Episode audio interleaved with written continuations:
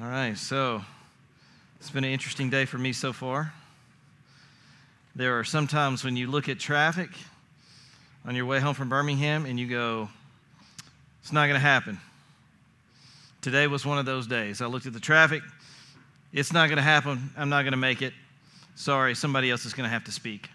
Um, thankfully, uh, the Lord uh, parted the Red Sea, and uh, I did make it here on time uh, just barely, but uh, I did make it here on time. Uh, it was kind of interesting, but uh, I did make it here. So um, I parked right out here in the front, so I got my pastor's parking spot today. That was really cool. So anyway, uh, so we have been talking about uh, spiritual disciplines, and I wanted to start a series about spiritual disciplines.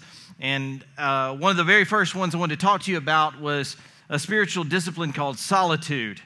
Okay, now solitude, that's, that's a big, big word, I guess, maybe. It's got a bunch of letters in it, but um, it really just means being alone, right? So, do we have any loners in here, people that like to just be alone? Can anybody admit that they just like being alone? Okay.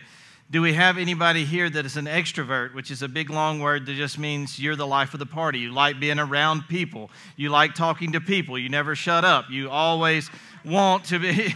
You can sit down, mom. Yeah.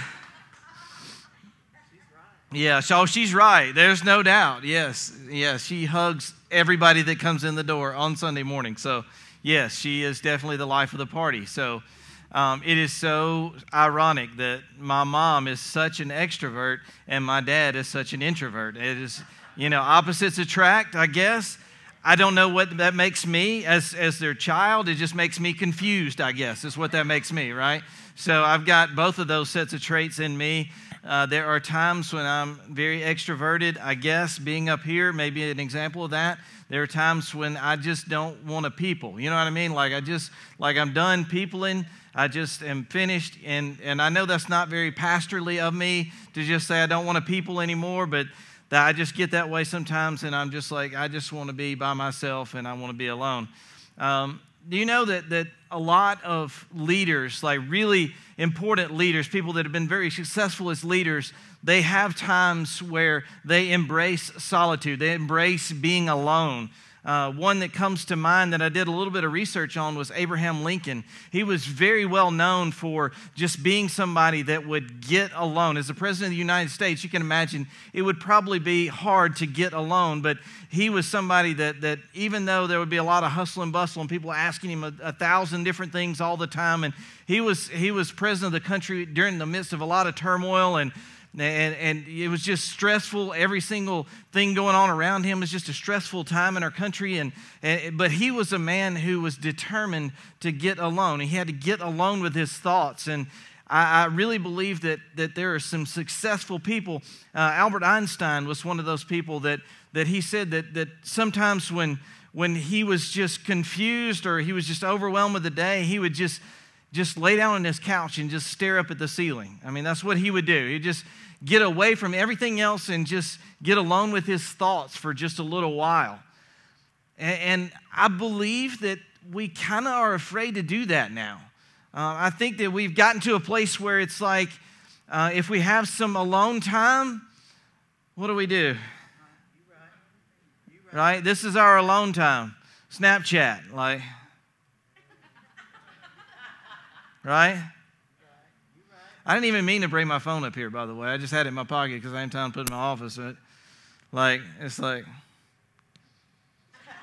you know, I can't believe I did that. But anyway, uh, so our alone time isn't even really alone anymore. I mean, we don't even have time to get alone with our own thoughts. Our thoughts are really just conversations with somebody else, even when we're alone. I mean, like I'm, right up, in the t- up until the time you go to sleep at night, it is on your phone. It's a conversation with somebody else, and you really don't even have time to just think about anything on your own. I mean, to get alone with your thoughts. And, and that's, that's, I think that's not a good thing. I think that it's really a good thing to be alone with our thoughts, especially when it comes to alone with our thoughts about the things of God, alone with God. Um, one of the things that, that Jesus thought that was very important was to just be alone with his Father in prayer. Now, I, it says that he got alone in prayer, and it says that a lot in the Bible. We're going to, I don't typically do this, we're going to jump through a lot of different scriptures to point out the fact that he did it a lot of different times, but. Um, but not only I think did he just go alone in prayer, but I think that he also, in his prayer time, he didn't always just speak. I think there was some time where he was listening as well.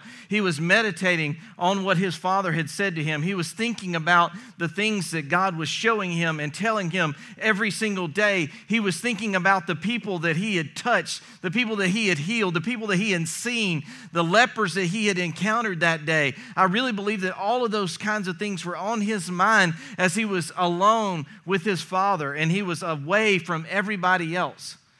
And we're going to talk about some of those times when you need to be alone. I mean, our Savior, God in the flesh, needed to be alone. So if God needs to be alone, I think we probably should follow that pattern with our lives, and we too should probably be alone sometimes.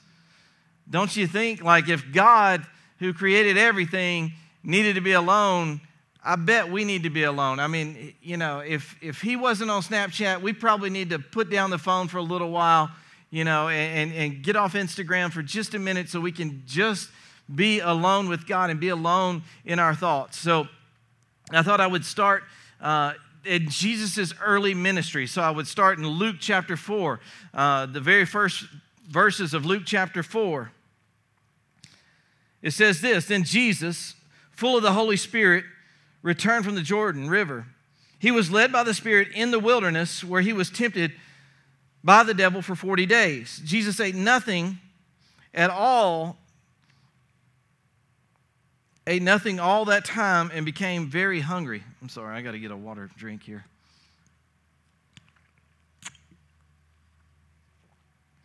So Jesus went out into the wilderness, led by the Holy Spirit. Now it's interesting that the Holy Spirit led him out into the wilderness the Holy Spirit led him to go be alone. And, and that's and really up until the point where Jesus is alone uh, and, with the Holy Spirit out in the wilderness, he really doesn't accomplish any miracles until he until he does that. This is his alone time, and he is preparing for ministry. So, you, as a human being, uh, me and you, as we are preparing to do something, I think that's a great time for us to be alone with our Father, alone in prayer time. So I want you to understand that when I say alone, that doesn't mean to just get alone and sulk in the corner somewhere. Um, that is, that's not necessarily what I'm talking about. I'm not just saying get alone and, and, and read a Harry Potter book. That's not what I'm talking about. I'm talking about get alone with God. So I, I, don't want you to misconstrue this and say, okay, well, Kenny said I can be alone. I'm going to go fishing. That's not what I'm talking about. That's, that's, not, it's okay to fish, and I'm not saying it's, it's not okay to fish and talk to God because I talk to God and drive all the time. One of the things that, that God has blessed me with is an hour and 15 minute drive to Birmingham. Days like today, it happened to be a two hour drive, and I was blessed with that, and I was thankful that I got two hours of alone time with God, you know, me and the traffic and those really frustrating people in front of me, you know. And, and I got to talk to God a lot on my way home today. But anyway, so uh, it was, it, you know, God has really, it, I didn't think about it that way at first, but that hour and 15 minute drive that I have, it is really a time for me to talk to God. I talk to God all the time. I cut off the radio a lot of times, and I'm just, it's just me and Him, and I'm talking, I'm thinking, all right, God, what are you trying to show me? What direction are we headed here at Simple Church? What kind of things am I supposed to be doing? What kind of things am I not supposed to be doing? God, what would you have me to speak about on Sunday? All of those kinds of things. Yeah, I'm just having this one on one conversation. Uh, do you know that, that really that you're supposed to have more alone time in prayer than you're supposed to pray in public? So that means that I should be praying privately more than I pray up here. And if you notice, I pray quite a bit up here. So that means I got to be praying quite a bit privately in order for my private prayer life to be more, uh, more prevalent in my life than, than my public prayer life. And, and that is supposed to be the pattern for our lives that our, our private prayer life, where we get in our prayer closet, when we get alone with God, that is supposed to be more prevalent in our lives. You, in your life, when you pray over your meals, if that is the only time when you pray then, then you're doing it wrong. That is not the only time when you're supposed to pray. You're supposed to pray alone, by yourself, with God. Get alone with God and have time just with Him where you are talking to Him and listening to Him at the same time. So, anyway, so, so God has given me this great time to do this on my drive to and from work, and, and I'm communicating with God. People ask me, So, do you pray in the morning time or do you pray at nighttime?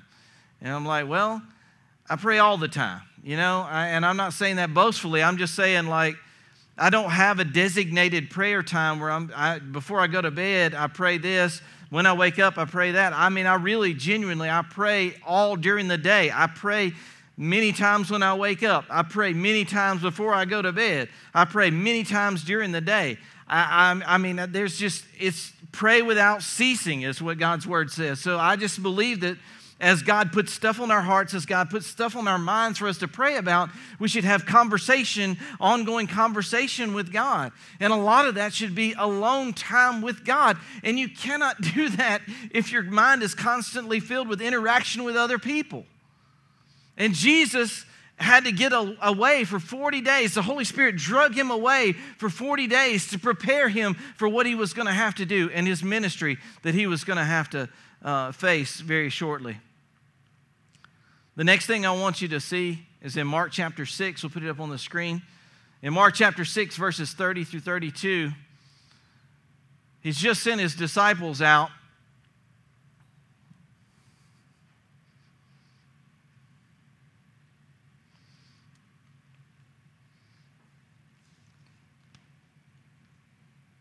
The, the apostles returned to Jesus from their ministry tour and told him all that they had done and taught. And Jesus said, Let's go off by ourselves to a quiet place and rest a while. He said this because there were so many people coming and going that Jesus and his apostles didn't even have time to eat. So here we see another time when we're supposed to get alone with God, and that is to rest after we have done hard work. Okay? Um, this is obvious, right? This is obvious that we're supposed to get alone to rest. Not just alone, get alone with God to rest. We're supposed to rest in His arms. We're supposed to get alone and, and be with God in this alone time for rest. Go to Him for rest. It doesn't mean to just take a nap on Sunday afternoons, which is a good thing, which is something that I do. It's not a bad thing to do that. I'm just saying it's also good to rest in the arms of Christ. It's good to go to Him in your time of rest and say, God, I need you to provide me rest. I need, I need to go to you to, to strengthen me because I know that I cannot survive without you giving me the rest that I need. I cannot survive without you sustaining me and pushing me and holding me up where I need to be held up. We need to go to Him for our, our, our, our sustenance, our, our, being held up, our, our, our strength day by day. So, one thing I want you to see is as you rest, I want you to find your strength in Him as well. And, and one of the ways that you do that, notice that He sends His disciples alone together. You see that? They, they're going off alone, but they're going together, right? His disciples, his 12 disciples are going together off. He's all right, guys, come on, let's, let's go somewhere else. Because everybody's swarming us. We can't even get any food to eat. They're just coming all around us the whole time. We, I've sent you off to do ministry. You come back and you're telling me all this stuff. It's great. Man, we can't even sit down and have a meal together. Let's go off together. This is an important thing for us to do as Christians, to go off together. Um, we have men's retreats, we have women's retreats. Uh, the, the women in the church are getting together for Galentine's. I don't know what that is, but apparently y'all are doing something around Valentine's Day where y'all are hanging out and, and doing something very girly. I don't know what that is. There's going to be pink. I know that. So, uh, like, Galentine's is happening, and that's going to be something for the women to do alone together, right? And, and the men, there's a gridiron conference that we're going to go to in June. Uh, there's a little, little poster board out there on the, the window about that. And it's a time for us to get alone together, to get away from all the things going on in the world, and for us to just spend time together, for us to grow those bonds together. You see, if we're just coming in here on Sunday mornings and we're just hanging out on Sunday mornings, yes, we can, we can grow together as a family that way, but man, it takes more than that. It takes small groups and it takes getting away from all this other stuff that's going on in our lives so that we can learn to depend on one another and learn to trust one another. And that's one of the times that you do that. I, I see it so many times in our students that they, they begin to grow so much when they go off to camp together and they get they break down these walls these barriers and they just grow closer together as a result of getting alone together at camp many times. Disciple now weekend is another thing that they do. D now weekend is another thing that they do where they get alone together. And it's very beneficial for us to do that. The next one is this. This is uh, a very important one. Also it's in matthew chapter 14 now you got to understand what's going on here. In Matthew chapter 14, Jesus is kind of encountered a, a difficult situation in his, his own life. I'll just kind of summarize this here for you. But his cousin, John the Baptist, has just been beheaded. And, John the Baptist is dead.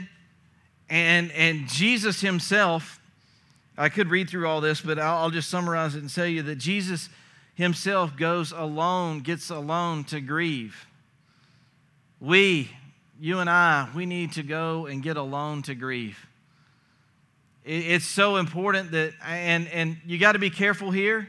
Um, some people don't do well with this. Some people, they need other people around them while they grieve. And I get that, okay? But let me tell you something. There's going to be a point in time where everybody's going to go home. There's going to be a point in time where everybody's going to leave. You got to be able to deal with that. You can't just assume that everybody's going to be there all the time while you're sad. That's not the way it's going to be. Eventually, everybody goes home, and you got to learn to be okay with just you and God.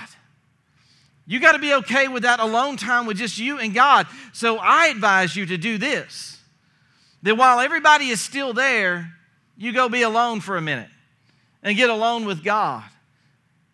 And take a minute to just be alone with God because you prepare yourself for the fact that it's going to be that way when the day comes to an end and you're going to be alone in your bed and it's just going to be you and Him.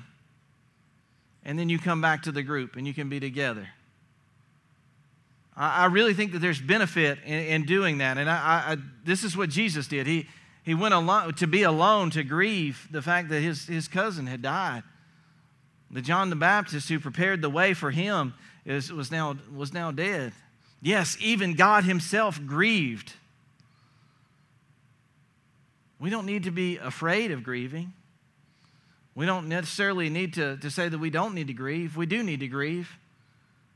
And we need to grieve with God. But there are times when we need to get alone with God and grieve. And I know it's helpful to have family all around you, and it's helpful to have your pastor there with you and your friends, and I got that, okay? But like I said, at the end of the day, they're all going away, and you got to be alone with God. So prepare yourself for that. Get yourself mentally ready for that because that time is coming when everybody else goes home and it's just you and God. So when Jesus was preparing to do his work, when his disciples had done the work, when we're grieving, another time, this, this one I do not have up on the screen. I had to add this one late. My bad. Sorry about that. But this is in Luke chapter 6, in verses 12 and 13. This is before Jesus chooses his disciples. It says, one day soon after, Jesus went up on a mountain to pray, and he prayed to God all night. At daybreak, he called together all of his disciples and chose 12 of them to be apostles. So here, Jesus is, is choosing his disciples, he's choosing the 12 to be his apostles. And it says that he prayed to God all night. He went up to the mountain to pray, and he prayed to God all night. Now, how many times have you as you're seeking God's wisdom on something have stayed awake all night to pray about something? Probably not many times, am I right? Do you know, I believe there's probably been some times in many of our lives where we've needed to stay awake and pray all night. There's probably been some big decisions that we faced in our lives where we probably should have stayed awake all night and prayed about it. But you know, the reality is, those really big situations where we should have been staying awake and praying, praying about it all night long, the sad thing is, we didn't even pray at all about those situations. We didn't even stop to think that we should pray at all. You know that there are people that get married that never stop to think to pray, God, should I marry this person? There are people that, that, that will, will go walk down the altar, walk down the aisle to the altar, stand in front of all of these witnesses, hold hands, and, and the first time that they ever pray about whether or not they should be married is when the, when the pastor says something about it down front at the altar. That they have not prayed and asked God if that's the person that they should be married to. They feel like this is a person that I love. This is a person that I like being around. If this is a person that I like being around and this is a person that I love, then this must be the person I'm supposed to be married to. Without ever having stopped and prayed, God, is this the person I'm supposed to serve with the rest of my life? How many people do you know that have never prayed about who they're supposed to marry before they got married? Probably a lot, wouldn't you think? There's probably a lot of folks that never did that. It, could that be the reason that, that we have so many divorces now? Could that possibly be the reason? Even within, even within the Christian community? The divorce rate in the Christian community is just as high as it is in the secular community? Could it be that perhaps we're just not praying? We're just not asking God for His direction, that we're taking things into our own hands?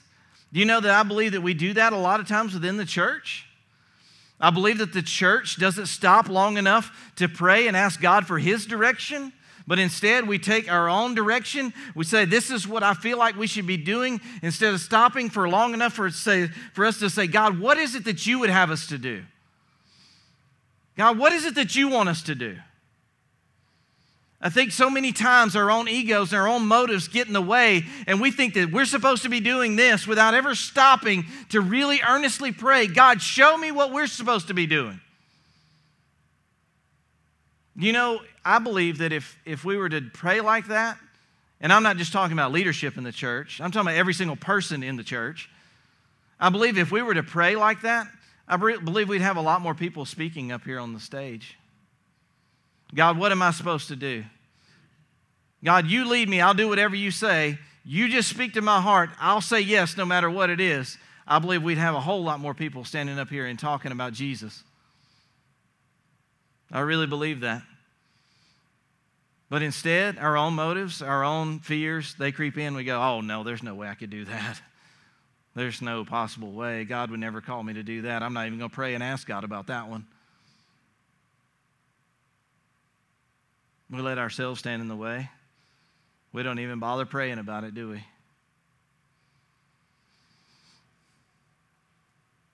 Jesus, as he's making a very big decision here, goes gets alone and prays all night before he makes this decision about who his disciples will be. Okay, he's God, right? like he's fully God and fully man. He's still going to the Father alone to pray for wisdom and guidance. I think that speaks pretty pretty boldly about what it is that we should be doing, don't you? And then, of course, we also see in Luke chapter 22, we see in a time of distress, right? We see on the Mount of Olives where Jesus is, he's, he's praying to his Father, he's crying out that God would take this cup from him, that God would take this cup of suffering from him, and that somehow it would pass from him so he wouldn't have to endure it.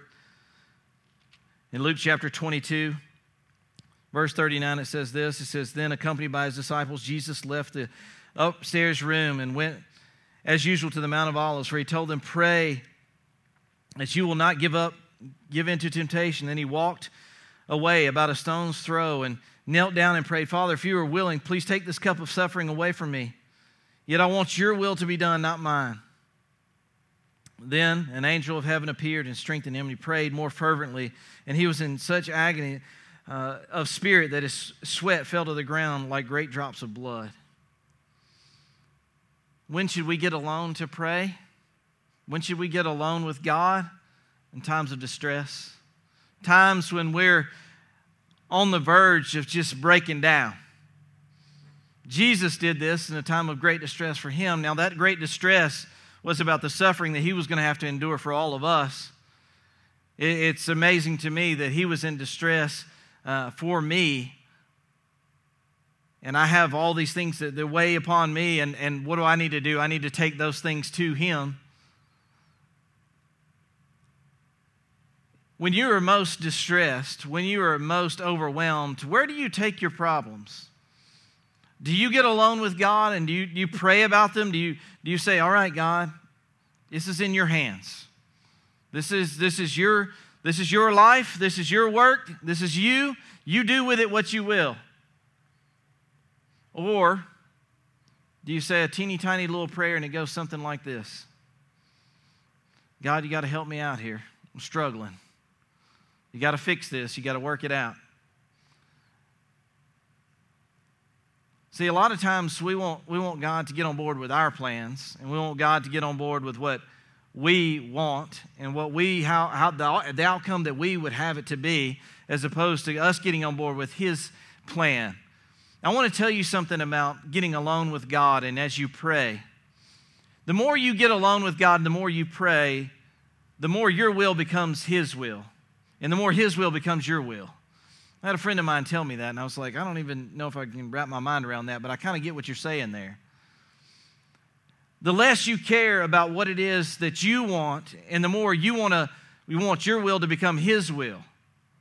And the more whatever He wants becomes the things that you want, if that makes sense, right?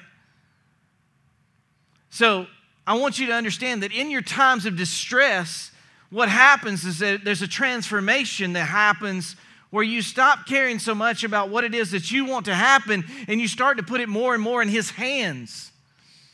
And that's how the stress gets lifted. That's how the distress comes off of you, is because it becomes more and more of His burden and less and less of your burden. He, he takes on the, the heavier end of the yoke, if you will. And, and your yoke becomes light and His becomes heavy. And you say, God, this is your life to begin with. It belongs to you. So, God, it's your will, it's your passion, it's, it's what you would have for me. So, so, God, you do the work. I can't do it. But instead, a lot of times we pray, God, you got to bail me out. You got to fix this little problem. You got to make it work out for me.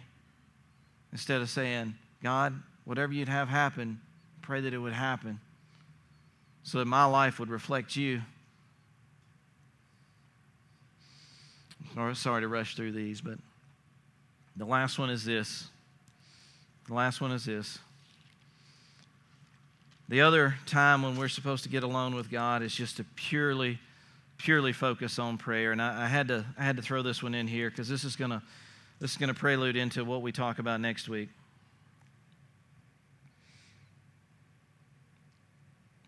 In Luke chapter 11, beginning in verse 1, Jesus teaches about prayer.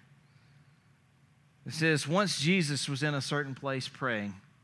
Makes me believe that he was someplace else, right? If he was in a certain place praying. And as he finished, one of his disciples came to him and said, Lord, teach us to pray, just as John taught his disciples.